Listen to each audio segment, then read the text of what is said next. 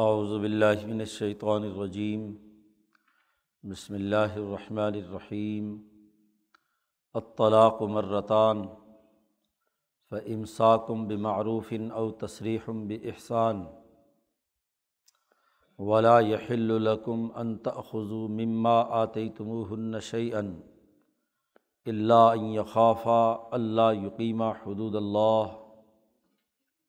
فإن خفتم اللہ یقیمہ حدود اللہ فلا جناح علیہما فی مفتدت بہ تلک حدود اللہ فلا تعتدوها ومن يتعد حدود اللہ فأولئک هم الظالمون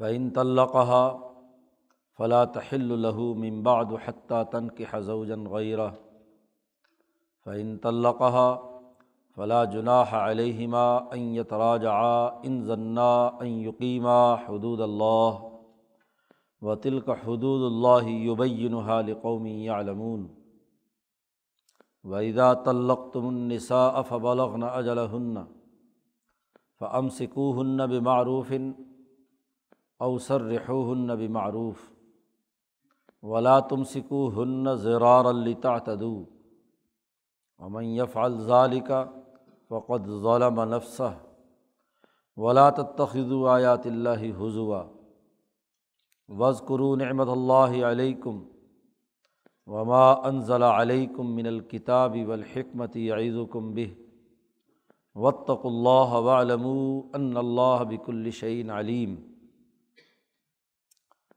وعیدہ تلقتم النساء فبلغن اجلہن فلا تعزلو ہن کہن ازواج ہن اذا تراز و بین بالمعروف.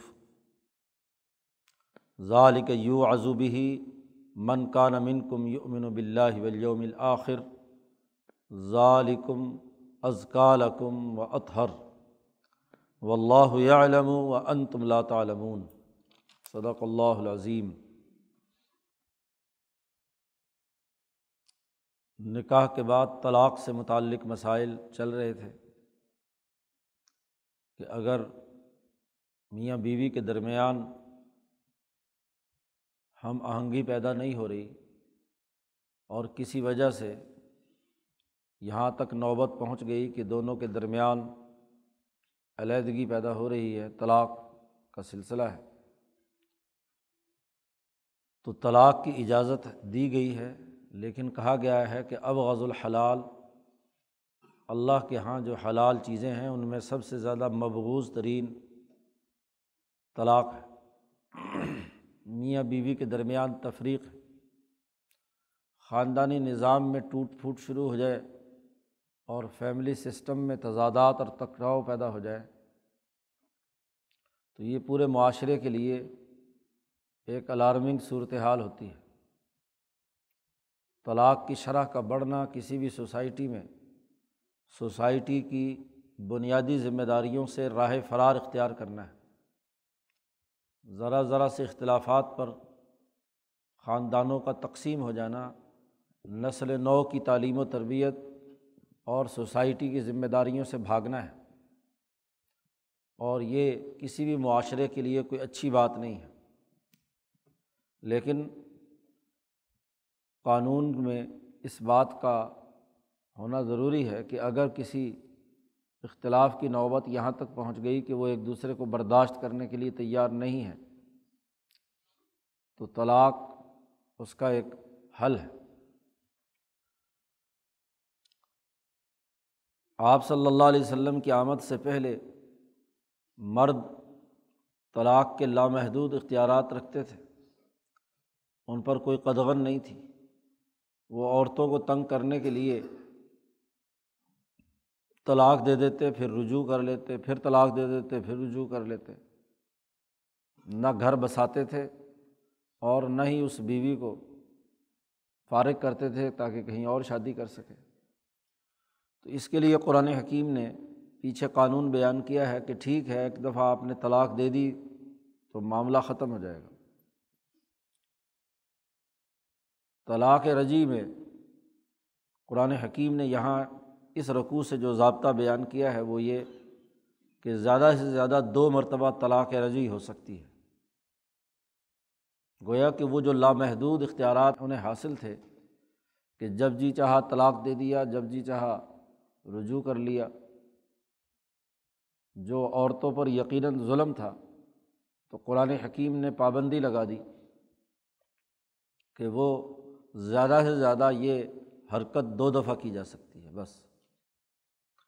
غلط فہمی پیدا ہو جاتی ہے، ایک دفعہ اگر طلاق دی ہے اور ممکن ہے کہ پھر مرد کو بات سمجھ میں آ جائے یا عورت کو تنبی ہو جائے، تو دو دفعہ موقع دیا جا سکتا ہے۔ اس لیے قرآن حکیم نے یہاں الفاظ کا انتخاب بھی یہی کیا اطلاق و مرتان۔ طلاق دو مرتبہ ہے۔ طلاق رجعی۔ رجی طلاق اسے کہتے ہیں جو واضح اور دو ٹوک الفاظ کے ساتھ طلاق کا لفظ بولا جائے۔ جس میں کوئی ابہام یا کوئی اشارہ اور کنایا نہ ہو۔ جہاں جہاں اشارے اور کنائے کے ساتھ جس سے مقصود طلاق ہوتی ہے، وہ تمام جملے دراصل طلاق بائن یعنی مستقل طلاق کی حالت کر دیتے ہیں، وہاں رجوع کرنا دائز نہیں ہے، درست نہیں ہو سکتا۔ لیکن جہاں ظاہری طور پر دو ٹوک انداز میں ایک آدمی نے طلاق دی ہے، تو یہ طلاق، پہلی طلاق ہے، یہ رجوع اس میں کیا جا سکتا ہے۔ جب عورتوں کے لیے پیچھے عدت کے تین ماہواری مقرر کر دیا گیا کہ تین مہینے وہ اپنے آپ کو روکیں گی، وہ ان کی عدت ہے۔ تو تین مہینے کے اندر اندر ایک دفعہ رجوع کیا جا سکتا ہے۔ پھر ان کے درمیان صلاح صفائی ہو گئی۔ اور پھر زیادہ سے زیادہ دوسری مرتبہ کسی وقت لڑائی ہوتی ہے تو دوسری دفعہ اگر طلاق ایسے ہی دی ہے تو اس سے رجوع کیا جا سکتا ہے۔ قرآن حکیم کہتا طلاق و مرتان۔ طلاق رجی دو بار تک ہے، بس اس سے زیادہ نہیں۔ مرد کے طلاق کے اختیارات محدود کر دیے گئے۔ فمساکم بمعروف۔ اس کے بعد یا تو معروف طریقے کے مطابق، جیسے باقی خاندان آباد ہیں، ایسے ہی وہ اپنی بیوی کو روک لے کہ طلاق دینے کے بعد رجوع کر لے یعنی نکاح برقرار رکھے۔ او تصریحم بے احسان یا اچھے اور عمدہ طریقے سے چھوڑ دے، طلاق دے دے۔ اور اس کا طریقۂ کار بھی آگے آ رہا ہے کہ ظاہر ہے میاں بیوی ایک عرصے تک اکٹھا رہے ہیں۔ اب نہیں بن پا رہی تو دونوں کے درمیان علیحدگی، عمدہ اسلوب کے تحت ہونی چاہیے۔ تو چھوڑنے تصریحم بے احسان کا مطلب معاہدہ دونوں باہم مل بیٹھ کر کریں کہ ٹھیک ہے، ہم علیحدہ ہو جاتے ہیں۔ تو اس میں مرد کچھ نہ کچھ اعزاز کے طور پر اس خاتون کو ہاں جی دے۔ یہ احسان کا طریقہ ہے۔ یا کم از کم لڑائی، جھگڑا اور ایک دوسرے پہ الزام تراشی کا معاملہ نہیں کریں گے۔ ایک معاہدہ جس خوش اسلوبی سے ہوا تھا، اسی خوش اسلوبی سے علیحدگی ہو جانی چاہیے۔ یہ نہیں کہ اس پر ایک دوسرے پر الزامات کی بوچھاڑ کی جائے۔ یا ایک دوسرے کو نقصان پہنچانے کے درپے ہوئے، بس نہیں نبھ سکی، تو اس لیے علیحدگی اختیار کرتے ہیں۔ صحیح اور سنت طریقۂ طلاق یہی ہے کہ طلاق توہر کی حالت میں یعنی پاکیزگی کی حالت میں دی جائے۔ حیض کی حالت میں طلاق دینے کو روکا گیا ہے، درست نہیں ہے۔ اس لیے کہ اس حالت میں مرد کا عورت میں اور عورت کے مرد میں کوئی رغبت نہیں ہوتی۔ چونکہ دونوں میں علیحدگی ہوتی ہے، ان دنوں میں ویسے بھی۔ تو ہو سکتا ہے کسی طبی نفرت کی وجہ سے ایسا معاملہ ہو، محض اسی دوری کی وجہ سے۔ لیکن جب حیض سے خاتون پاک ہو جاتی ہے تو خود ایک دوسرے کی طرف کشش موجود ہوتی ہے دونوں میں۔ اس کے باوجود اگر وہ جدا ہو رہے ہیں، تو اس کا مطلب یہ کہ کوئی نہ کوئی حقیقی وجہ ہے۔ کہ اس وقت وہ ایک دوسرے سے جدا ہونا چاہتے ہیں۔ اس لیے سنت طریقہ جو طلاق کا حضور صلی اللہ علیہ وسلم نے تعلیم فرمایا وہ یہ کہ حالت توہر میں پاکیزگی کی حالت کے اندر ایک طلاق دینی چاہیے اور وہ بھی واضح اور دو ٹوک۔ دونوں طے کر لیں کہ جی ٹھیک ہے، ہم جدا ہونا چاہتے ہیں۔ ہماری اجتماعیت قائم نہیں رہ سکی، اس لیے دونوں آزاد ہوں۔ وہ اپنا دوسری جگہ کہیں اور شادی کر لے اور یہ اپنا عربوں کے یہاں ایسا کوئی معاملہ نہیں تھا۔ طلاقیں ہوتی تھیں اور خواتین ایک دوسری جگہ شادی کر لیتے تھے مرد دوسری جگہ شادی کر لیتے گویا کہ ایک سوشل کانٹیکٹ ہے، وہ نہیں چل سکا تو اب اس کو اچھے طریقے سے ختم کر لیا جائے۔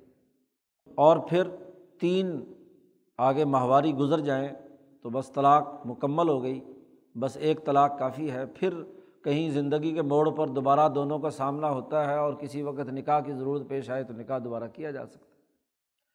تو مکمل ہاں جی کٹ کر دینا بالکل یہ درست نہیں ہے، بلکہ علیحدگی صحیح طریقۂ کار کے مطابق ہو۔ اور اگر پھر زیادہ ہی معاملے کو وہ کرنا ہے تو دوسرے توہر میں جا کر دوسری طلاق دے۔ اور اگر تین طلاقیں بھی دینی ہیں تو تیسری طلاق وہ بھی توہر کے اندر دے سکتا ہے، پاکیزگی کی حالت میں دے سکتا ہے۔ اول میں تو باقی دو کی ضرورت نہیں ہے۔ اگر ایک معاملہ ایک طلاق سے پورا ہوتا ہے تو معاملہ ختم۔ لیکن یہ دوسری، تیسری جو ہے، یہ اگر دے دی جائے تو ہو جائے گی، یہ نہیں ہے۔ اسی طریقے سے ایام اور ماہواری کے زمانے میں بھی اگر طلاق دی جائے تو طلاق ہو جائے گی۔ اگرچہ طلاق بدعی اس کو کہا جاتا ہے کہ یہ ایک نئی بدعت پیدا کر دی گئی دین کے اندر اپنی طرف سے، لیکن جیسے گولی چلا کر کسی کو قتل کرنا یا تلوار مار کر قتل کرنا ناجائز ہے۔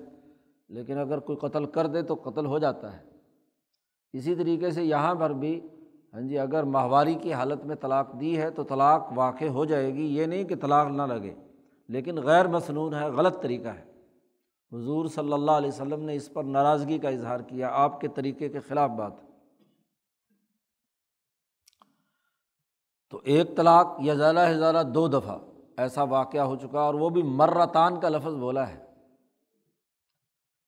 اس سے یہ بات بھی واضح ہوتی ہے کہ دو مرتبہ کا موقع ہوگا۔ یعنی ایک دفعہ آپ نے صلاح ہو گئی، رجوع کر لیا اور رجوع کی بھی آگے شرط آ رہی ہے کہ تنگ کرنے کے لیے رجوع نہ ہو، بلکہ واقعتاً بسانے کے لیے اور معاملات کو درست کر کے گھر کو چلانے کی نیت سے رجوع ہو۔ عورت کو تنگ کرنے کی نیت سے ہو تو وہ بھی جائز نہیں ہے، درست نہیں ہے۔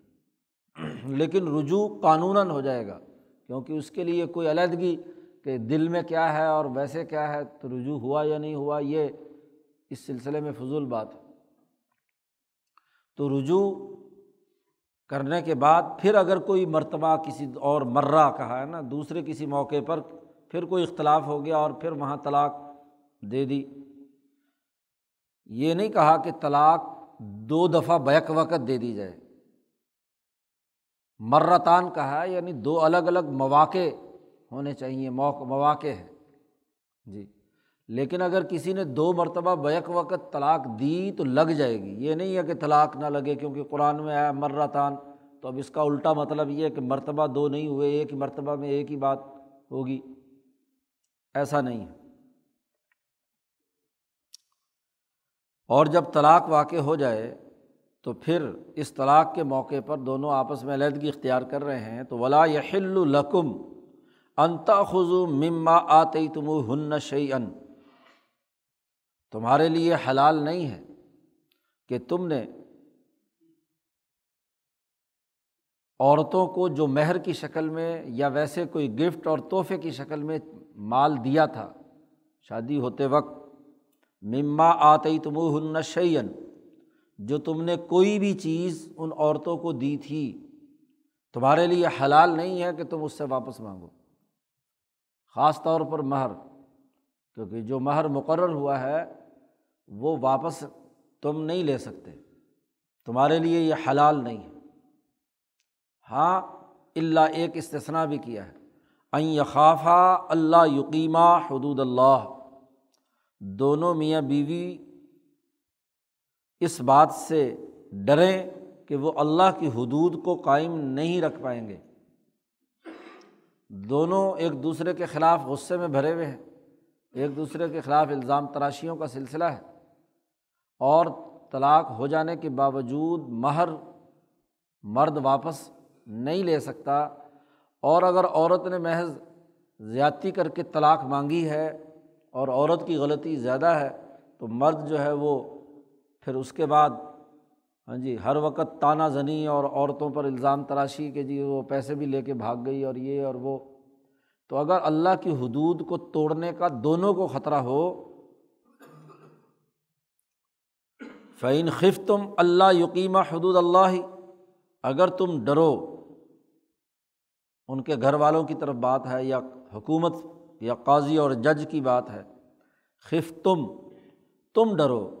اللہ یقیمہ حدود اللہ کہ دونوں ایک دوسرے پر زیادتی کریں گے، اگر مالی لین دین جو ہوا ہوا ہے، مہر کے علاوہ اگر اس نے کوئی اور گفٹ شفٹ دیا ہوا ہے یا مال دیا ہوا ہے، تو اب اگر وہ مرد کو نہیں ملے گا، مرد اسے برا بھلا کہے گا یا عورت اس کو تنگ کرے گی کہ دیکھا میں نے مال بھی لے لیا اور یہ وہ، تو اس طرح کی جو کیفیت ہوتی ہے جس میں مستقل بعد میں لڑائی کا ماحول رہے۔ مقصد تو یہ تھا کہ خوش اسلوبی کے ساتھ علیحدہ ہو کر اپنا اپنا گھر الگ بسا لیں۔ ہاں جی انتشار نہ سوسائٹی میں پیدا ہو۔ لیکن اگر یہ ڈر ہے کہ آپس میں ایک دوسرے کو کہہ مکرنیاں اور ایک دوسرے کے خلاف الزام تراشی کا پنڈورا بکس کھولنا ہے، تو تمہیں اگر اس بات کا خوف ہو تو فلاں جناح علیہ ما فی مفتدت بھی تو پھر ہو سکتا ہے کہ ان دونوں کے درمیان مصالحت کرا کے تو جو مہر ہے وہ عورت کے پاس رہ جائے، جو فالتو اس نے تحفے وغیرہ لیے ہوئے وہ مرد کے پاس چلا جائے۔ یا عورت اگر مثلاً مرد سے جان چھڑانا چاہتی ہے مستقل طور پر، تو اپنے مہر کا کچھ حصہ معاف کرنا چاہے، وہ فدیے میں دینا چاہے اور اس سے وہ علیحدگی اختیار کرنا چاہے، تو یہ بھی ہو سکتا ہے۔ یعنی یہ معاملہ اب اس سلسلے میں دونوں کے درمیان ہے کہ وہ دونوں اس کے بارے میں کیا اپنے لیے طے کرتے ہیں۔ ویسے زبردستی مرد سے عورتوں کا مال لینا ناجائز اور حرام ہے، قانون کی روح سے لیکن اگر ان کے درمیان کسی بھی بات پر مصالحت ہو جاتی ہے، تو اس مصالحت کے نتیجے میں کیا ہے؟ جو بھی وہ معاملہ طے کر لیں، اس کے مطابق ہو سکتا ہے۔ نبی اکرم صلی اللہ علیہ وسلم کے پاس ایک خاتون آئی اور اس نے کہا کہ مجھے اپنا خامن پسند نہیں ہے، میں اس سے علیحدہ ہونا چاہتی ہوں۔ مجھے طبی طور پر اس سے نفرت ہے۔ حضور نے وجہ پوچھی، تو اس نے کہا، نہیں، ویسے اخلاق بھی صحیح ہیں، مال دولت خرچہ بھی دیتا ہے، سب کچھ کرتا ہے، لیکن مجھے اس سے مناسبت نہیں ہے، میں اس سے علیحدگی چاہتی ہوں۔ تو چونکہ قاضی اور حکمران کو یہ اختیار ہوتا ہے، نبی اکرم صلی اللہ علیہ وسلم نے حالات کی تحقیق کی اور اس کے خاوند کو بلا کر کہا کہ، بھائی، کہ تم اس کو طلاق دے دو، نہیں بسنا چاہتی تو ٹھیک ہے۔ اور اس عورت سے کہا کہ تمہیں اب مہر نہیں ملے گا، جو تمہیں مہر دیا ہوا ہے، تم اس کا مہر واپس کرو۔ تو اس سے پورا مہر واپس، کیونکہ وہ بغیر مرد کی اس میں کوئی زیادتی نہیں تھی، عورت کی زیادتی تھی کہ اس کی وجہ سے عورت سے کہا کہ پورا مہر اس کا واپس کرو۔ اور ان کے درمیان علیحدگی کرا دی، کیونکہ روز روز کی جو گھر کے اندر چخ چخ ہے اور ایک دوسرے سے لڑائی بھڑائی کا معاملہ ہے، یہ بچوں کی نفسیات پر غلط اثر ڈالتا ہے۔ سوسائٹی میں انتشار پیدا ہوتا ہے۔ تو انتشار پیدا کر کے کوئی اجتماعیت قائم رکھنا یہ درست نہیں ہے۔ تل کا حدود اللہ، یہ حدود مقرر کر کے اللہ پاک نے چونکہ عربوں میں مرد خود سر تھے، بڑے غصے والے تھے، عورتوں کی کوئی حقیقت ان کی حیثیت نہیں ہوتی تھی۔ اس لیے وہ جتنی مرضی دفعہ رجوع کریں، جتنی مرضی دفعہ طلاق دیں، تو ان کو کوئی پوچھنے والا نہیں ہوتا تھا۔ تو ان کے عمومی مزاج کے بالکل سراسر خلاف ان پر پابندی لگا دی گئی کہ دو دفعہ سے زیادہ تم یہ حرکت نہیں کر سکتے۔ اس لیے اللہ پاک نے یہاں پر واضح اور دو ٹوک حکم دے کر کہا تل کا حدود اللہ ہی یہ اللہ کی مقرر کردہ حدود ہیں۔ اللہ نے یہ قانون اور ضابطے بیان کیے ہیں فلاں تعتدوہا اس لیے اس قانون کو توڑ کر آگے مت بڑھو۔ قانون شکنی مت کرو۔ ومیت عد حدود اللہ، اور جو اللہ کی مقرر کی ہوئی حدود کو کراس کرتا ہے، حد سے بڑھ جاتا ہے فلائی کا حم الظالمون۔ وہی لوگ ظالم ہیں۔ تو یہ ظلم ہے کہ اللہ کے طے شدہ قوانین اور حدود کو توڑا جائے، اس کی خلاف ورزی کی جائے۔ تو جو عورتوں کے حقوق سے متعلق بنیادی قانون بیان کر کے مردوں کو وارننگ دے دی گئی کہ اس سے زیادہ دو دفعہ سے زیادہ تم رجوع نہیں کر سکتے۔ اب دو طلاقوں کا یہاں ذکر ہے۔ اطلاق و مرتان، دو دفعہ رجوع ہو سکتا ہے۔ اب اس لیے اس کے لیے جملہ استعمال کیا ہے کہ اگر طلاق زیادہ سے زیادہ دینی ہے تو دو مرتبہ ہے، بس۔ اس کے بعد تیسری طلاق کا ذکر آ رہا ہے۔ اور اس کے لیے قرآن حکیم نے جو اسلوب بیان اختیار کیا ہے وہ یہ کہ فن طلّہ کہا اگر تیسری طلاق بھی دے دی، تو اس کو اگر کے ساتھ بیان کیا ہے۔ یہ نہیں ہے کہ یہ دینا کوئی اچھی بات ہے۔ بھائی، مقصد تو علیحدگی ہے۔ جب علیحدگی ایک طلاق سے ہو سکتی ہے تو پھر بلا وجہ باقی ہاں جی اس کو وہ کرنا تو درست نہیں ہے۔ فعین طلّہ کہا اگر اس نے طلاق دی اس کو تیسری فلاں تحل الہو ممباد حتیٰ تن کی حضوجن غیرہ اب اس کے بعد اس مرد کے لیے یہ عورت حلال نہیں ہے۔ تو اب حلال نہیں ہے، اس کے بعد اس اس کے لیے یہ عورت۔ اس لیے اب نہ تو رجوع ہو سکتا ہے اور نہ صرف یہ کہ رجوع نہیں ہو سکتا، بلکہ نکاح بھی نہیں ہو سکتا۔ قیامت تک طے شدہ بات ہے۔ حد بندی مقرر کر دی کہ اگر رجوع یا نکاح پہلی دوست کا طلاقوں کی صورت میں ہو سکتا ہے۔ طلاق بائن اگر ہوئی ہے یا طلاق رجی ہوئی تھی لیکن مدت پوری ہو گئی، عدت گزر چکی ہے۔ تو اب وہ بھی گویا کہ طلاق کا ہو گیا، رجوع نہیں اب ہو سکتا، وہ بھی بائن ہو گئی۔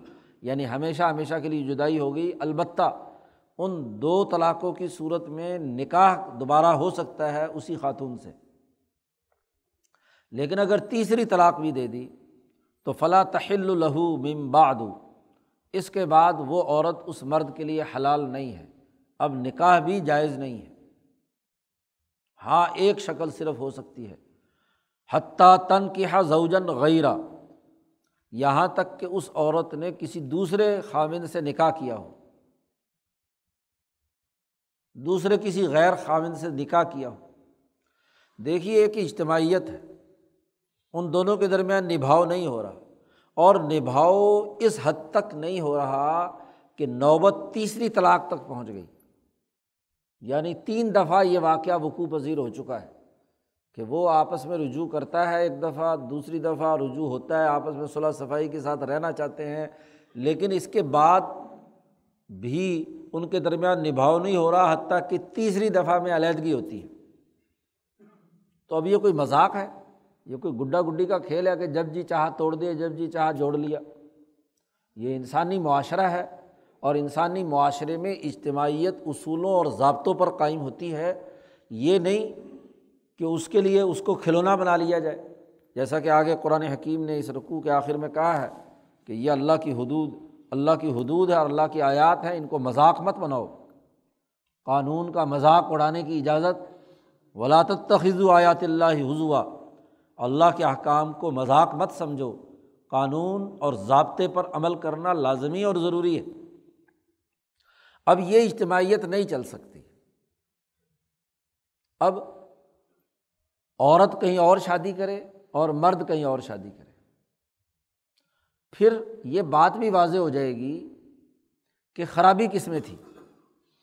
کیونکہ مثلاً وہ عورت اس خاوند کے پاس اچھے طریقے سے نہیں بس رہی اور پھر دوسری جگہ جا کر شادی کرتی ہے تو پتہ چلے گا نا کہ خرابی عورت میں تھی یا مرد میں تھی۔ وہ دوسری اجتماعیت کا حصہ بنے، وہاں مستقل اور ہمیشگی کے لیے نکاح کرے اور اپنا گھر بسائے۔ ہاں جی۔ پھر کسی وجہ سے ان کے درمیان علیحدگی ہوتی ہے، طلاق کی نوبت پہنچتی ہے یا مرد، دوسری جگہ شادی کی مرد فوت ہو جاتا ہے، کوئی بھی وجہ۔ اور وہ نیچرل طریقۂ کار کے مطابق گھر بسانے کی نیت سے آگے شادی کی ہو اور پھر قدرتی طور پر کیا ہے؟ طلاق واقع ہو گئی ہو۔ طے شدہ طریقۂ کار کے مطابق نہیں۔ دوسری جگہ شادی کرے اور اس اجتماعیت کا حصہ رہے تاکہ اس مرد کو بھی پتہ چلے کہ وہ دوسری عورت سے اگر شادی، ظاہر ہے مرد بھی کہیں نہ کہیں شادی کرے گا۔ تو اسے پتہ چلے کہ پہلی بیوی اچھی تھی کہ یہ جو نئی آئی ہے، اس کے ساتھ اس کا بن رہا ہے۔ اور یہ عورت جو ہے، یہ دوسری جگہ شادی کرے، اسے بھی پتہ چلے کہ ہاں جی پہلا خامد اچھا تھا یا دوسرا؟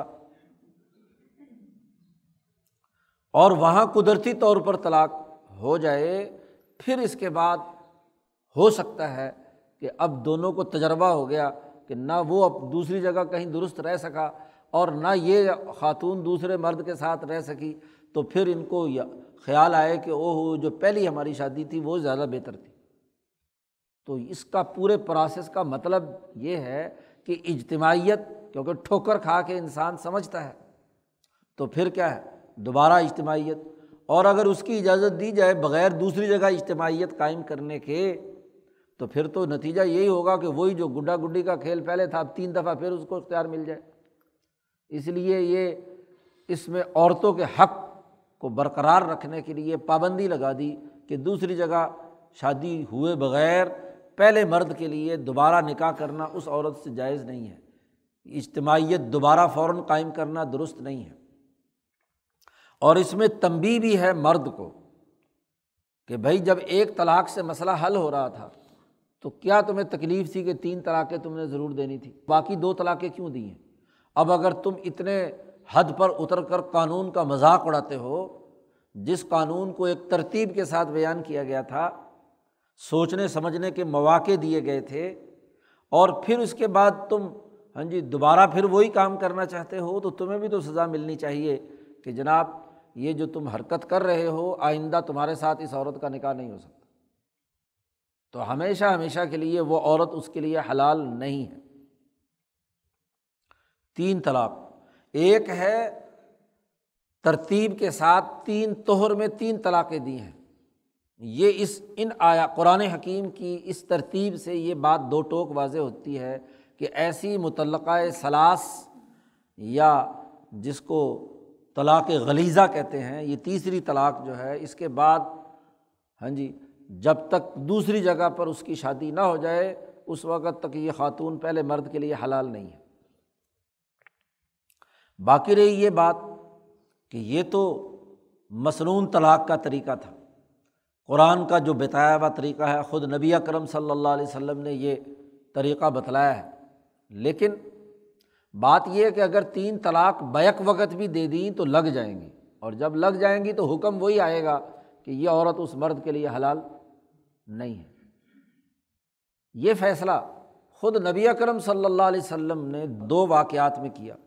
محمود بن لبید، جس کا لیان ہوا تھا اپنی بیوی کے ساتھ بیوی کو غلط حالت میں دیکھا، کسی غیر مرد کے ساتھ اور حضور کے سامنے آ کر بات بیان فرمائی۔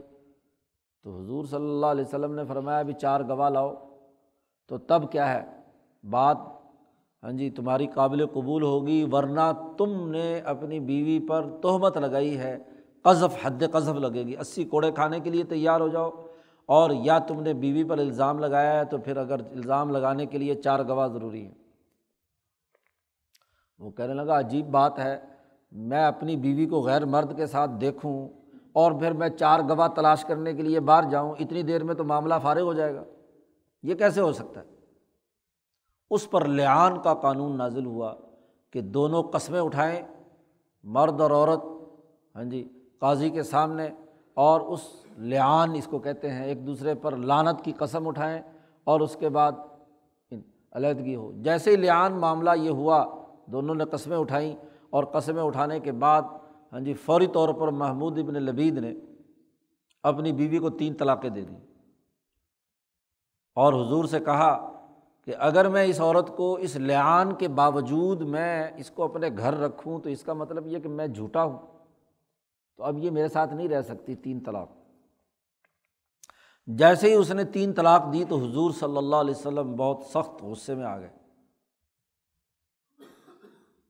ممبر پر چڑھے اور آپ صلی اللہ علیہ وسلم نے فرمایا کہ کیا تم نے اللہ کے احکامات اور آیات کو مذاق بنا لیا ہے؟ ایل آب و احدکم دین کم کیا تم نے اپنے دین کو کھیل تماشا بنایا ہے؟ جب قرآن نے طلاق کا طریقہ بیان کیا ہے کہ دو مرتبہ اور یا تیسری مرتبہ اور اس کا مرتبہ کا مطلب ہے کہ تین الگ الگ دائروں کے اندر طلاق دینی چاہیے تم نے بیک وقت لفظ تین نکال کر تین طلاقیں دے دی۔ بہت ناراضگی کا اظہار کیا کہ یہ بہت غلط کام تم نے کیا۔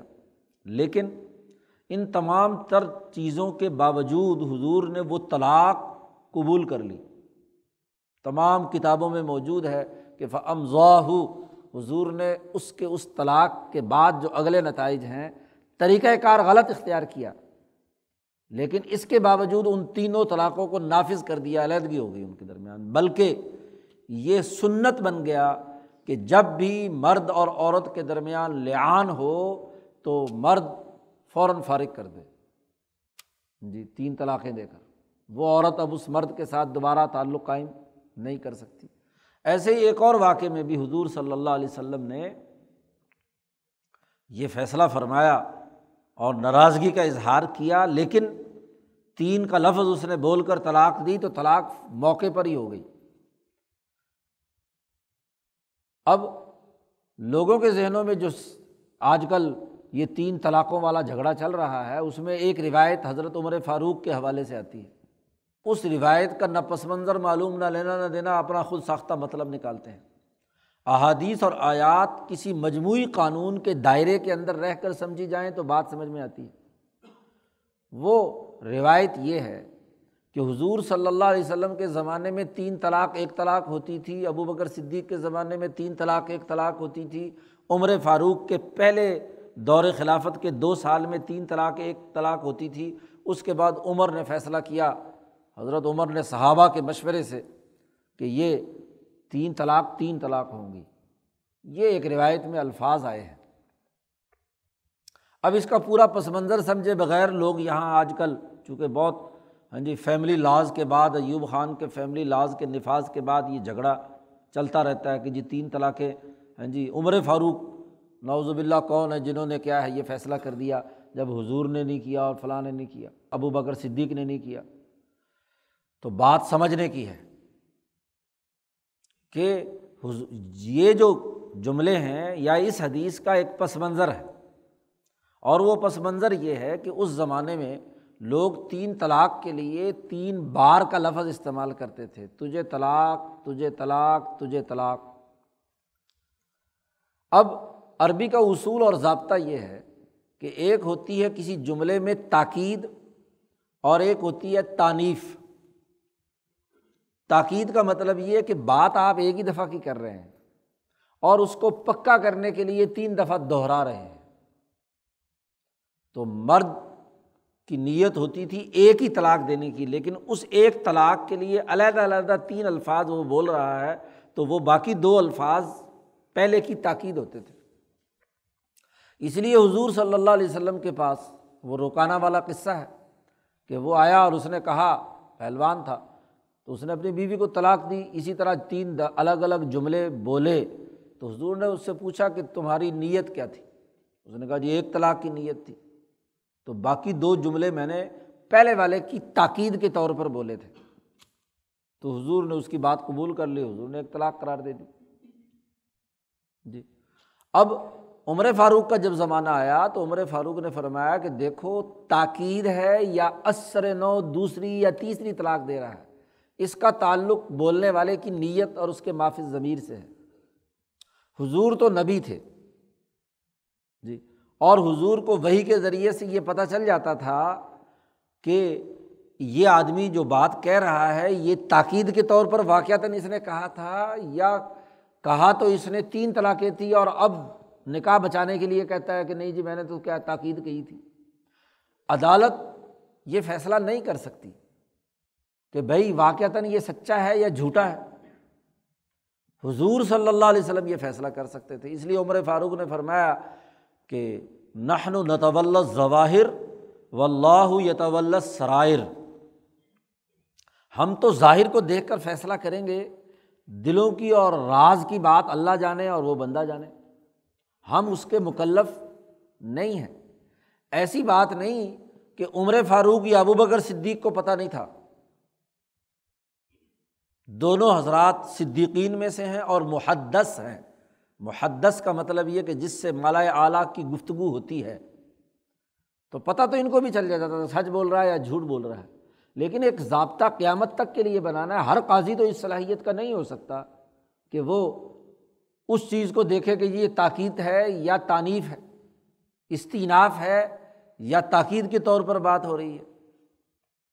اس لیے انہوں نے ضابطہ عدالتی بیان کر دیا کہ ہم نے تو اس کے ظاہری جملوں کو دیکھنا ہے۔ اس نے تین دفعہ کا لفظ بولا ہے یا لفظ تین بولا ہے؟ تو ریاضی میں تین کی قیمت تین ہی ہے، تین کی قیمت ایک نہیں ہوتی۔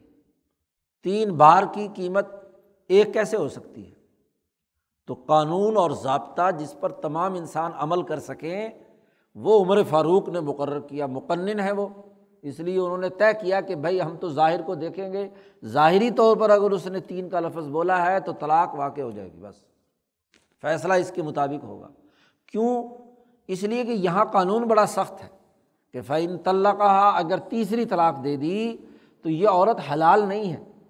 اگر طلاقیں تین دی تھی اور ہم اس کو ایک قرار دے رہے ہیں تو اس کا مطلب یہ کہ ہم اپنی طرف سے اس عورت کو اس مرد کے لیے حلال قرار دے رہے ہیں۔ اور کسی انسان کو یہ حق حاصل نہیں ہے کہ اللہ کے حلال کیے ہوئے کو حرام بنائے یا اللہ کے حرام کیے ہوئے کو حلال بنائے۔ یہی تو حضور صلی اللہ علیہ وسلم نے فرمایا تھا کہ یہودیوں نے اپنے علماء اور پیروں کو اربابم من دون اللہ اللہ کو چھوڑ کر ان کو خدا بنا لیا تھا۔ تو صحابہ نے حضور سے پوچھا کہ یہ بلا کوئی بھی عقلمند آدمی کسی انسان کو رب بنا سکتا ہے؟ یہودی کتابیں پڑھتے ہیں، سب کچھ کرتے ہیں، یہ کیسے بنا، علماء کو رب کیسے بناتے ہیں؟ ارباب مندون اللہ کیسے ہو گئے؟ تو حضور نے فرمایا کہ ارباب مندون اللہ کا مطلب یہ ہے کہ یہ علماء جس کو اپنی طرف سے حلال کر دیں، وہ لوگ حلال سمجھتے تھے۔ چاہے اللہ نے اس کو حرام ہی کیوں نہ کیا ہوا ہو۔ اور اللہ نے کسی کو حرام قرار دیا، یہ علماء جس کو حلال کہتے تھے، یہ حلال کہہ دیتے تھے۔ تو گویا کہ حلال و حرام کا جو اختیار حاکم مطلق، شہنشاہ مطلق اللہ تبارک و تعالیٰ کو ہے، وہ اختیار اس کا خلیفہ اور نائب یا اس کے علماء اور قاضی اور جج استعمال کرنے لگ جائیں تو یہ جائز اور درست نہیں ہے۔ اور بڑی سخت چونکہ آگے وعید آ رہی ہے کہ تل کا حدود اللہ ہی پھر دوبارہ اللہ نے یہ بات کہی کہ اللہ کی مقرر کی ہوئی حدود ہیں، کھول کھول کر اللہ پاک بیان کرتا ہے۔ اور ان حدود کا مذاق مت اڑاؤ، یہ کھیل تماشا مت بناؤ۔ حضرت عمر نے جب یہ فیصلہ کیا تھا تو اس سے پہلے بھی یہی بات ارشاد فرمائی تھی کہ لوگوں نے مذاق بنا لیا ہے، تین طلاقیں دیتے ہیں اور یہاں آ کر کہتے ہیں جو جی میرا مقصد تو تاکید تھا۔ جی تو جو چور راستے قوانین میں تلاش کرتے ہیں تو ان کے لیے پیش بندی ضروری ہے۔ ان چور راستوں کو روکنا اور بند کرنا ضروری ہے۔ عمر فاروق نے یہ راستہ بند کیا۔ تو اس پر عمر فاروق پر الزام لگانا کہ جی انہوں نے اپنی طرف سے نیا قانون جاری کر دیا۔ بھائی انہوں نے تمام اللہ کی کتاب کو سب سے زیادہ سمجھنے والے عمر فاروق تھے۔ یہ آج کل کے ہاں جی تقلید نہ کرنے والے، خود ساختہ تین طلاق کو ایک طلاق بنانے والے لوگ جو ہیں، یہ زیادہ سمجھتے ہیں قرآن کو۔ اس لیے تمام فقہ امام شافی امام احمد، امام مالک، امام ابو حنیفہ، تمام متفق ہیں کہ تین طلاق چاہے بلفظ واحد ہو، ایک لفظ سے یعنی تین، تو یہ تین طلاقیں۔ اور چاہے الگ الگ ہو، ایک ہی مجلس میں ہو ہاں جی وہ واقع ہو جائیں گی، لگ جائیں گی، کسی کا کوئی اختلاف نہیں ہے۔ سوائے یہ آج کل کے سر پھرے جو ہاں جی اس دنیا میں سلفیت اور اہل حدیثیت کے نام پر آ گئے ہاں جی انہوں نے اپنی طرف سے ہاں جی حلال و حرام کا ٹھیکہ۔ ویسے تو شرک کے خلاف تقریریں کریں گے کہ جی یہ مشرق ہو گیا فلانا مشرق ہو گیا اربابم مندون اللہ، یہاں خود اللہ کے حرام کیے ہوئے کو حلال بنا رہے ہیں۔ باقی رہا یہ معاملہ کہ حلالے کا، حلالے کو بھی بنیاد بنایا جاتا ہے کہ جی دیکھو جی یہ انہوں جو حنفیوں نے اور ان فقیوں نے کہا جی تین طلاقیں اور پھر حلالہ کرتے ہیں اور یاد رکھیے کہ یہ حلالہ بالکل ناجائز ہے، بالکل ناجائز ہے۔ ہاں جی حضور صلی اللہ علیہ وسلم نے لانت بھیجی ہے، لعن اللہ المحل والمحل لہو۔ حلالہ کرنے والا اور حلالہ کروانے والا دونوں پر اللہ نے لانت بھیجی ہے۔ اس کو ممنوع قرار دیا ہے۔ یہاں جو قرآن حکیم حلالے کا پروسیس بیان کر رہا ہے، وہ باقاعدہ نیچرل طریقے سے ہے۔ اور اس پر بخاری میں حدیث موجود ہے دوسرے مسلم وغیرہ میں سیاستہ میں حدیث موجود ہے۔ خاتون تھی، اس نے صحابی سے شادی کی ہوئی تھی، ان سے طلاق لے لی۔ طلاق لے کر ایک دوسری جگہ شادی کی، رفاق قرضی سے۔ وہ کچھ عمر میں زیادہ تھے، بوڑھے تھے، تو بہرحال شادی وہاں ہو گئی۔ اب اس عورت کو پہلا خامن یاد آ رہا ہے اور اس نئے خامن سے چھوڑنا چاہتی ہے۔ وہ حضور صلی اللہ علیہ وسلم کے پاس آئی اور حضور سے کہا کہ جی میں اپنے پہلے خامد کے پاس جانا چاہتی ہوں۔ تو طلاق ایک ہی ہوئی ہوئی تھی وہاں، تو اس لیے میں واپس جانا چاہتی ہوں، اس سے علیحدہ ہونا چاہتی ہوں۔ نہیں، تین طلاقیں ہوئی ہوئی تھیں۔ تین طلاقیں ہوئی ہوئی تھیں اور آگے اس نے شادی کی۔ تو جب حضور نے سارے حالات معلوم کیے تو حضور نے فرمایا کہ نہیں تم اب نہیں جا سکتی۔ اسی مرد کے ساتھ تمہارا نکاح برقرار رہے گا۔ ہاں کوئی نیچرل طریقۂ کار کے مطابق کوئی طلاق کا معاملہ ہو جائے تو پھر الگ بات ہے۔ اور وہاں بھی واضح طور پر کہا کہ جب تک اس دوسرے شوہر سے تمہارا مکمل جنسی تعلق قائم نہیں ہوتا، اس وقت تک تم واپس نہیں جا سکتی۔ خالی نکاح سے مسئلہ حل نہیں ہوگا۔ تو وہ ضابطہ اس حدیث سے موجود ہے۔ اب ہیں اپنے آپ کو اہل حدیث کہیں گے لیکن حدیث کا انکار کریں گے۔ حدیث کا مطلب کچھ سے کچھ بیان کریں گے۔ تو یہ بات طے شدہ ہے کہ یہ صحیح طریقۂ کار کے مطابق دوسری اجتماعیت قائم ہو اور وہاں آپ کو اچھا برا لگ رہا ہے، وہاں کوئی معاملہ پیش آ رہا ہے اور وہ مکمل طور پر اجتماعیت قائم جس مقصد کے لیے نکاح ہے وہ معاملہ بھی پورا ہو، تب جا کر کیا ہے، اگر کوئی طریقے سے نکاح طلاق ہو گئی تو پھر شادی ہو سکتی ہے۔ یہ نہیں کہ باقاعدہ حلالہ سینٹر کھول کر ہاں جی مولویوں نے فحاشی کے اڈے بنا لیے ہوں کہ جی بس ٹھیک ہے جی اتنے پیسے میں اتنا حلالہ ہوتا ہے اور ایک دو دن کی شادی ہوئی اور طلاق دی اور دوسری جگہ شادی کر دی، اس کے بارے میں حضور صلی اللہ علیہ وسلم نے کرنے والے پر بھی اور کروانے والے پر بھی لانت بھیجی ہے۔ اب اس تمہاری غلط حرکت کے نتیجے میں قانون بدل دیا جائے۔ اس لیے جی تین طلاق والا لفظ جو ہے نا، وہ ایک طلاق اس کو قرار دے دیا جائے کیونکہ جی حلالہ کرانا پڑتا ہے۔ بھائی قانون تو قانون ہے۔ اس کے ساتھ کھلواڑ نہیں کیا جا سکتا۔ وہ ضابطہ اپنی جگہ پر موجود ہے کہ اگر ایسا ہو گیا تو اب حلالے کے بغیر وہ عورت پہلے خامن کے پاس نہیں آ سکتی۔ دو ٹوک بات۔ فعن طلّہ کہا اگر طلاق دے دی فلاں جناح علیہما تراجا ان ضنا ان یقیمہ حدود اللہ اس کے سوا یعنی اس سے پہلے اگر دو طلاقیں دی تھیں تو پھر تو کیا ہے؟ رجوع کیا جا سکتا ہے۔ اور اس رجوع کے لیے بھی ان ضنا این یقیمہ حدود اللہ۔ وہ دونوں یہ خیال کریں کہ وہ دونوں اللہ کی حدود کی پابندی کریں گے، اس کو توڑیں گے نہیں۔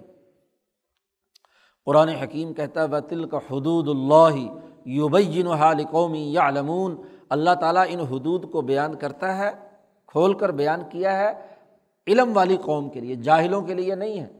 قانون سے وہی فائدہ اٹھاتا ہے جو اس قانون پر علم صحیح حاصل کر کے اس پر عمل کرے۔ وائزا تلق تم النسا افبلغن اجلا ہن اگر تم نے طلاق رجی دی اپنی عورتوں کو اور مدت پہنچنے کے قریب ہو گئی یعنی تین حیض مکمل ہونے کے قریب ہیں، تو پھر دو ہی راستے ہیں۔ فم سکو ہن تو ان کو یا تو صحیح طریقۂ کار کے مطابق روک لو ایک دوسرے کی عزت اور احترام کے ساتھ، اللہ کی حدود کو پورا کرنے کے ساتھ۔ اوسر ہن بمعروفن، اور یا ان کو صحیح طریقے سے آزاد کر دو۔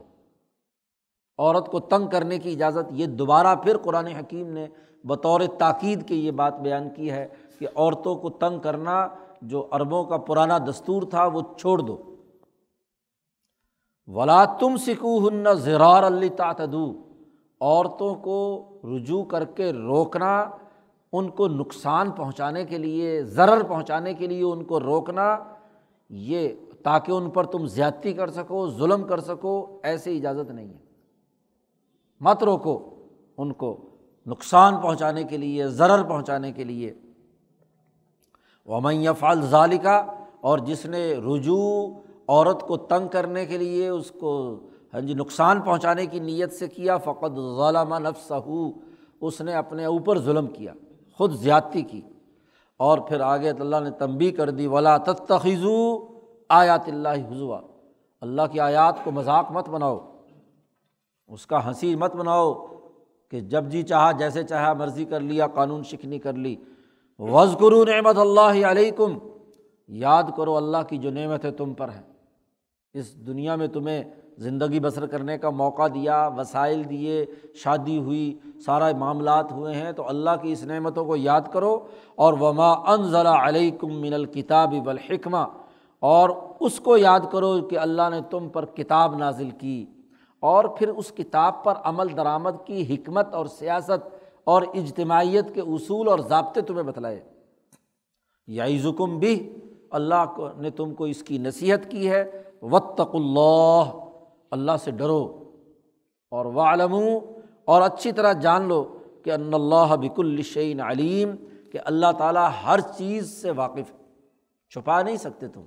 تم جو حرکت کرو گے، قانون پر عمل کرو گے یا قانون شکنی کرو گے، اللہ تعالیٰ خوب جاننے والا ہے اور اس کے نتیجے میں جو ظالم ہوں گے، ان کو سزا ملے گی۔ جس نے کسی پر بھی زیادتی کی، بیوی پر یا بچوں پر، تو اس کے نتیجے میں اسے سزا بھگتنی ہوگی۔ وائزات الق تم النسا افبلغن اجلا تم نے اپنی بیویوں کو طلاق دی، ایک طلاق یا دو، اور وہ مدت پوری کر لی۔ طلاق بائن ہو چکی۔ فلاں تعزل ہن کہن ازواج ہن ایزا تراد و بین بالمعروف۔ ہوتا یہ تھا کہ مرد نے عورت کو طلاق دے دی، علیحدگی ہو گئی، عدت گزر گئی۔ اب اس کے نتیجے میں ہاں جی دونوں خاندانوں میں ظاہر ہے کہ اختلاف کی نوعیت پیدا ہو جاتی ہے۔ تو خاتون کے جو بھائی بھائی عزیز و اقارب ہوتے ہیں، وہ بڑے غصے میں ہوتے ہیں کہ انہوں نے جی ہماری بہن کو طلاق دی۔ تو ایسا ہی ایک واقعہ حضور کے زمانے میں ہوا۔ تو وہاں ایک صحابی ہیں، ان کی ہمشیرہ ہیں، ان ان کی اسی طرح طلاق ہو گئی۔ طلاق ہو گئی، دونوں علیحدہ ہو گئے اور کچھ عرصے کے بعد دونوں میاں بیوی دوبارہ نکاح کرنا چاہتے تھے۔ وہ جو ان کی ہمشیرہ تھی وہ بھی راضی ہو گئی کہ جی اب ٹھیک ہے، ہم نکاح کر لیتے ہیں۔ لیکن وہ صحابی جو ہیں، وہ آڑے آ گئے۔ انہوں نے کہا کہ نہیں، پہلی دفعہ جب اس نے طلاق دی تھی تب ہم ان سے رشتہ نہیں جوڑیں گے۔ تو یہ ایک معاملہ پیش آیا۔ تو اس پر قرآن کی آیت نازل ہوئی کہ اگر دونوں میاں بیوی دوبارہ نکاح کرنا چاہیں تو عورت کے ورثاء کو یا اولیا کو یہ اس میں رکاوٹ نہیں بننا چاہیے۔ فلاں تعزلو ہننا اب نہ روکو ان کو۔ خاندان والے یا تو مرد کے خاندان والے، مرد کو روکیں، عورت کے خاندان والے، عورت کو روکیں۔ اگر وہ دونوں این کہنا ازواجہ ہننا اپنے پہلے شوہروں سے وہ عورتیں شادی کرنا چاہیں ایزا تراز و بین بالمعروف، دونوں معروف طریقے سے رضامند ہو جائیں کہ ہم آئندہ ہاں جی کوئی وہ لڑائی جھگڑا نہیں کریں گے اور ہم اتفاق کے ساتھ رہیں گے، اجتماعیت کو برقرار رکھیں گے۔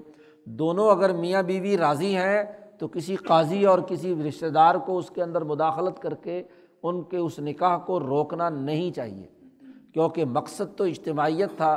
اب اگر وہ ان دونوں کو تنبی ہو گئی طلاق کے بعد ہم سے غلطی ہوئی ہے اور وہ غلطی کو ٹھیک کرنا چاہتے ہیں تو ٹھیک ہے، آپس میں نکاح کرنا چاہیں تو ٹھیک ہے، کر لیں۔ ظالی کا یو عزوبی ہی من کا نمن کم یو امن و بلّہ بلیوم آخر یہ اللہ تعالیٰ تمہیں نصیحت کرتا ہے، تم میں سے جو آدمی اللہ پر ایمان لاتا ہے اور آخرت کے دن پر ایمان لاتا ہے۔ ظالکم ازکالکم و اطہر، یہ تمہارے واسطے، یہ جو قوانین اور ضابطے تمہیں بتلائے گئے ہیں، یہ تمہاری سوسائٹی میں صفائی ستھرائی اور پاکیزگی پیدا کرنے والے ہیں۔ اس سے بہت باکیزگی پیدا ہوگی، تزکیہ ہوگا، کیونکہ اجتماعیت کے اندر جو اجتماعی معاملات ہیں، ان میں جھگڑے کی صورت حال بد امنی کی صورت حال گھر کی اجتماعیت کے اندر لڑائی، معاملہ ہاں جی یہ درست نہیں ہے۔ و اللہ یا علم و ان تم اللہ تعالمون اللہ تعالیٰ جانتا ہے اور تم نہیں جانتے۔ تو یہ طلاق کا پورا قانون، پوری تفصیل کے ساتھ قرآن حکیم نے بیان کیا ہے۔ امام شاہ ولی اللہ دہلوی رحمۃ اللہ علیہ فرماتے ہیں کہ ہر اجتماعیت، خواب و اجتماعیت، اجتماعی معاہدہ نکاح ہو یا معاہدہ بے یعنی خرید و فروخت ہو، اس میں جھگڑا ہو گیا۔ یا معاہدہ عمرانی ہو، حکمران اور عوام کے درمیان، حکومت اور افراد کے درمیان، تو اگر یہ معاہدہ دونوں فریقوں میں سے کسی کے لیے نقصان کا باعث بن رہا ہے یا جھگڑا پیدا ہو گیا، ایک فریق دوسرے کے حقوق ادا نہیں کر رہا، خریدار فروخت کنندہ کے یا فروخت کنندہ اس کو یا اور اس کے سدھرنے کی کوئی صورت نہیں ہے اول میں تو سب سے پہلے سدھار پیدا کیا جائے گا، دونوں کو سمجھایا بجایا جائے گا۔ اس لیے قرآن حکیم نے آگے جا کر تفصیل کے ساتھ کہا ہے کہ ایک سمجھدار آدمی عورت کی طرف سے ہو جائے، ایک سمجھدار آدمی مرد کی طرف سے آ جائے، تو دونوں ان کے درمیان صلاح کرائیں۔ بس سلح خیر آپس میں صلاح صفائی کرنا زیادہ بہتر ہے۔ لیکن کوئی ایسی شکل نہیں ہو رہی کہ یہ گھر بچایا جا سکے تو وہاں اس کو توڑنا، علیحدہ کرنا ضروری ہے، طلاق کا۔ تو وا شاہ صاحب نے ایک جملہ استعمال کیا بدور بازگاہ میں فل حکم و فک و ربط ایسا ہر معاملہ جس کو قابل اصلاح نہیں ہے اور دونوں کی اگر وہ اجتماعیت یا معاہدہ برقرار رہتا ہے تو سوسائٹی میں فساد پیدا ہوگا۔ تو اس کا طریقہ اور راستہ یہ ہے کہ فل حکم و فق و ربط وہ ربط یا معاہدہ جو ہے اسے توڑ دیا جائے۔ وہاں یہی مثالیں دو دی ہیں کہ نکاح جیسے دونوں کے درمیان نہیں بن رہی تو اس کو جدائی ہو جائے۔ خریدار اور فروخت کنندہ کے درمیان جھگڑا ہو گیا ہے اور وہ بے معاملہ اگر برقرار رہتا ہے تو جھگڑا نمٹنے کی کوئی شکل نہیں۔ تو قاضی کو یہ اجازت ہے کہ وہ اپنے اختیارات استعمال کر کے اس معاہدے کو توڑ دے۔ شاہ صاحب نے کہا، اسی کی احساس پر عوام اور حکمران کے درمیان جو معاملہ اور معاہدات ہیں وہ بھی اجتماعیت کے نقطۂ نظر سے ہیں کہ حکمران عوام کے حقوق ادا کریں۔ اور عوام کی ذمہ داری ہے کہ جو قانون انسانی فائدے کا ہے، اس کو ڈسپلن کو پورا کریں۔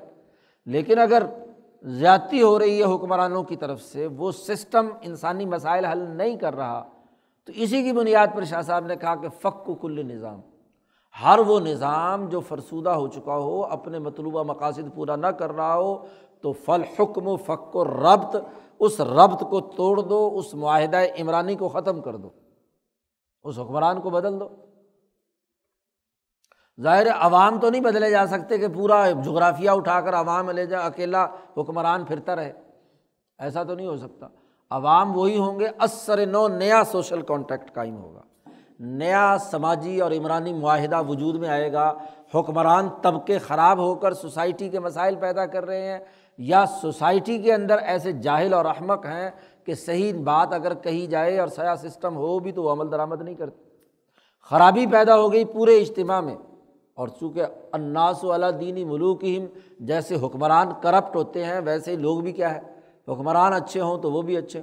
تو پورا کا پورا سسٹم اس کے تمام کل پرزے خراب ہو گئے۔ تو وہاں انقلاب کی ضرورت ہوتی ہے کہ سسٹم توڑا جائے اور توڑ کر نیا عمرانی معاہدہ، نئے اسلوب اور نئے قوانین اور ضابطوں اور نئے آئینی فریم ورک کے تحت سر انجام دیا جائے۔ اسی کو انقلاب کہتے ہیں۔ یہی تبدیلی کا عمل ہے۔ ابو جہل اتبا شیبہ نے وہ معاشرہ جو ابراہیم علیہ السلام سے چلا آ رہا تھا مکے کا، وہ بدل کر خرابی پیدا کر دی۔ حقوق ادا نہیں ہو رہے، ظلم پیدا ہو رہا ہے۔ تو وہاں فلحکم و فکر رب، حضور کو حکم دیا گیا کہ اس سسٹم کو توڑ دو۔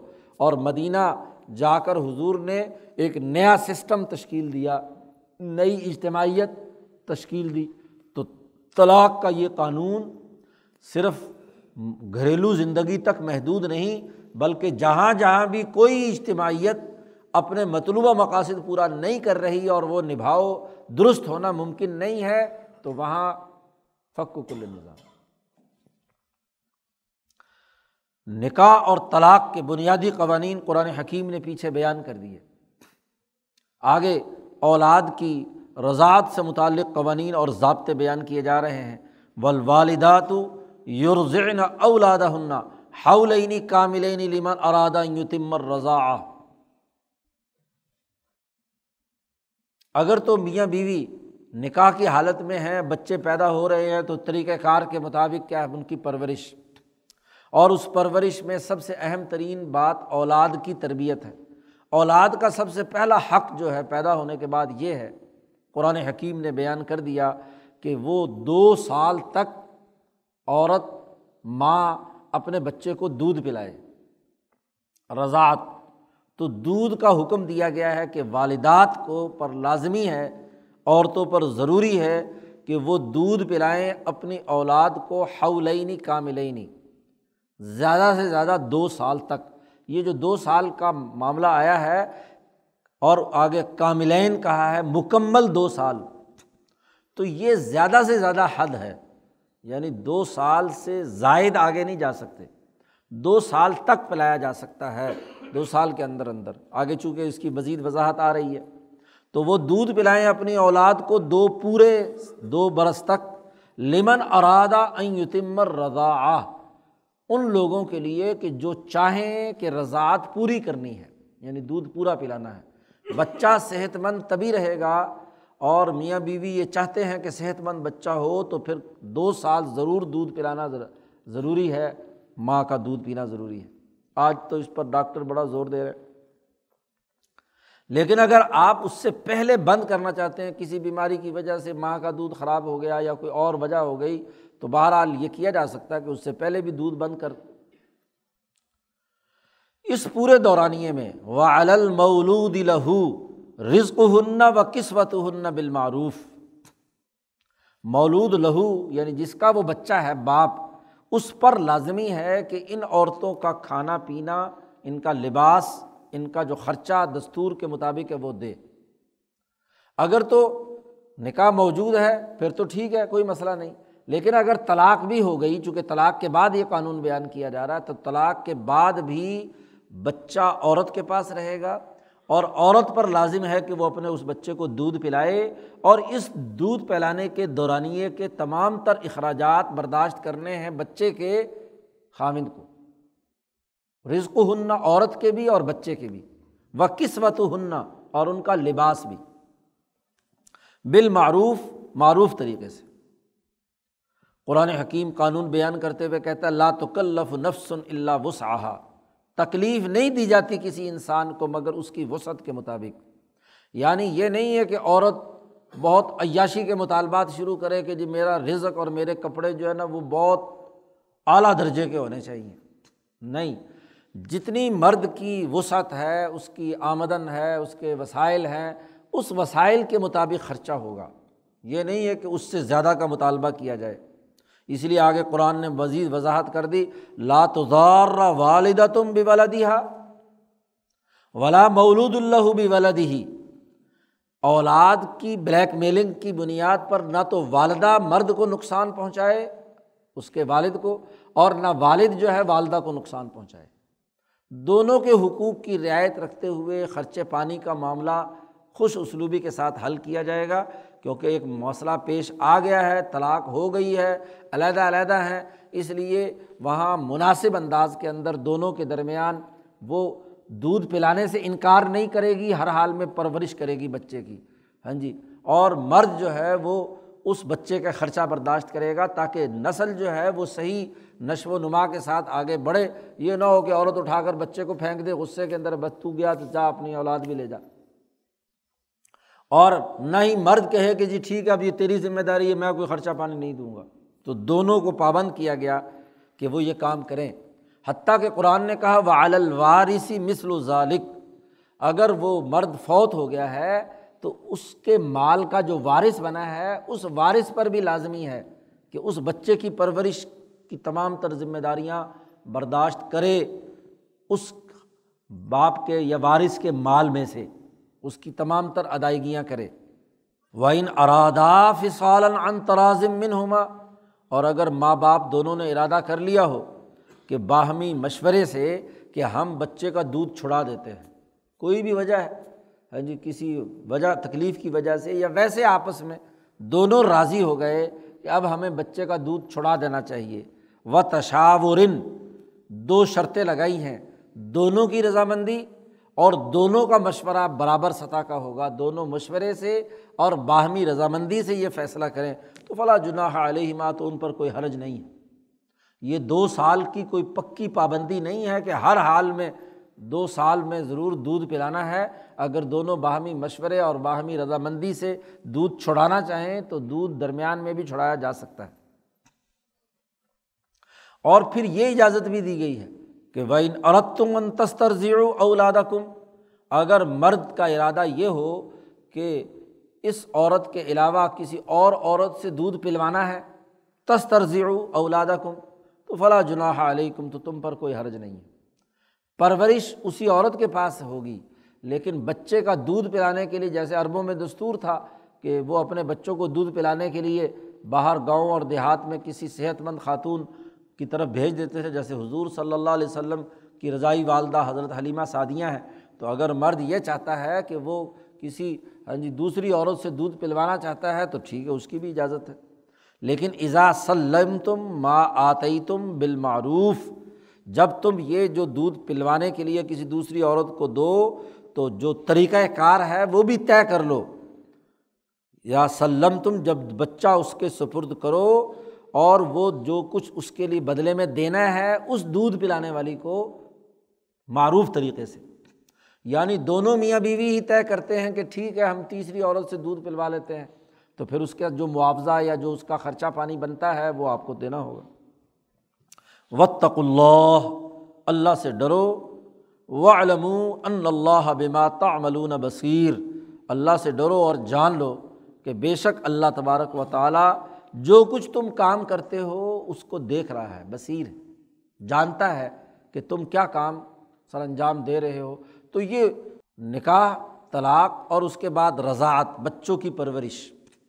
تو لازمی اور ضروری ہے کہ جو کسی اجتماعیت کی رعایا ہے، یہ بچے بیچارے رعایا ہی ہیں، تو ان کی پرورش کا انتظام کرنا ضروری ہے۔ جھگڑا ہاں جی مقتدر طبقے آپس میں اگر ایک دوسرے سے اختلاف، سیاسی رائے رکھتے بھی ہیں تو لازمی تو یہ ہے نا کہ عوام کے حقوق تو ادا کریں، ان کی ضروریات تو پورا کریں، ان کے خرچے پانی کا تو معاملہ برقرار رکھیں۔ یہ نہ ہو کہ جھگڑے ان کے ہوں اور عوام اس میں ہاتھی لڑ رہے ہوں اور ہاں جی بیچ میں عوام جو ہے وہ گھاس جو ہے وہ روندی جا رہی ہو، تو ایسا نہیں ہے۔ اجتماعیت قائم کرنی ہے اور اجتماعیت کے لیے ضروری ہے کہ اس کے جتنے اجزاء ہیں، ان تمام کے حقوق ادا کیے جائیں۔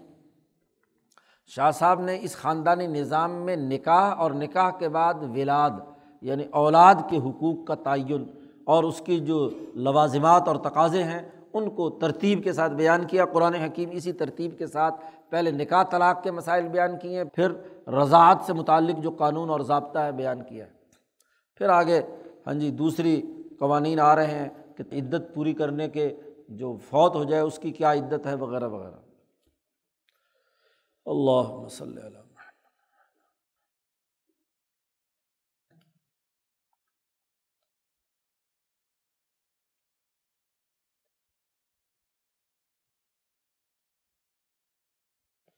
فجمعین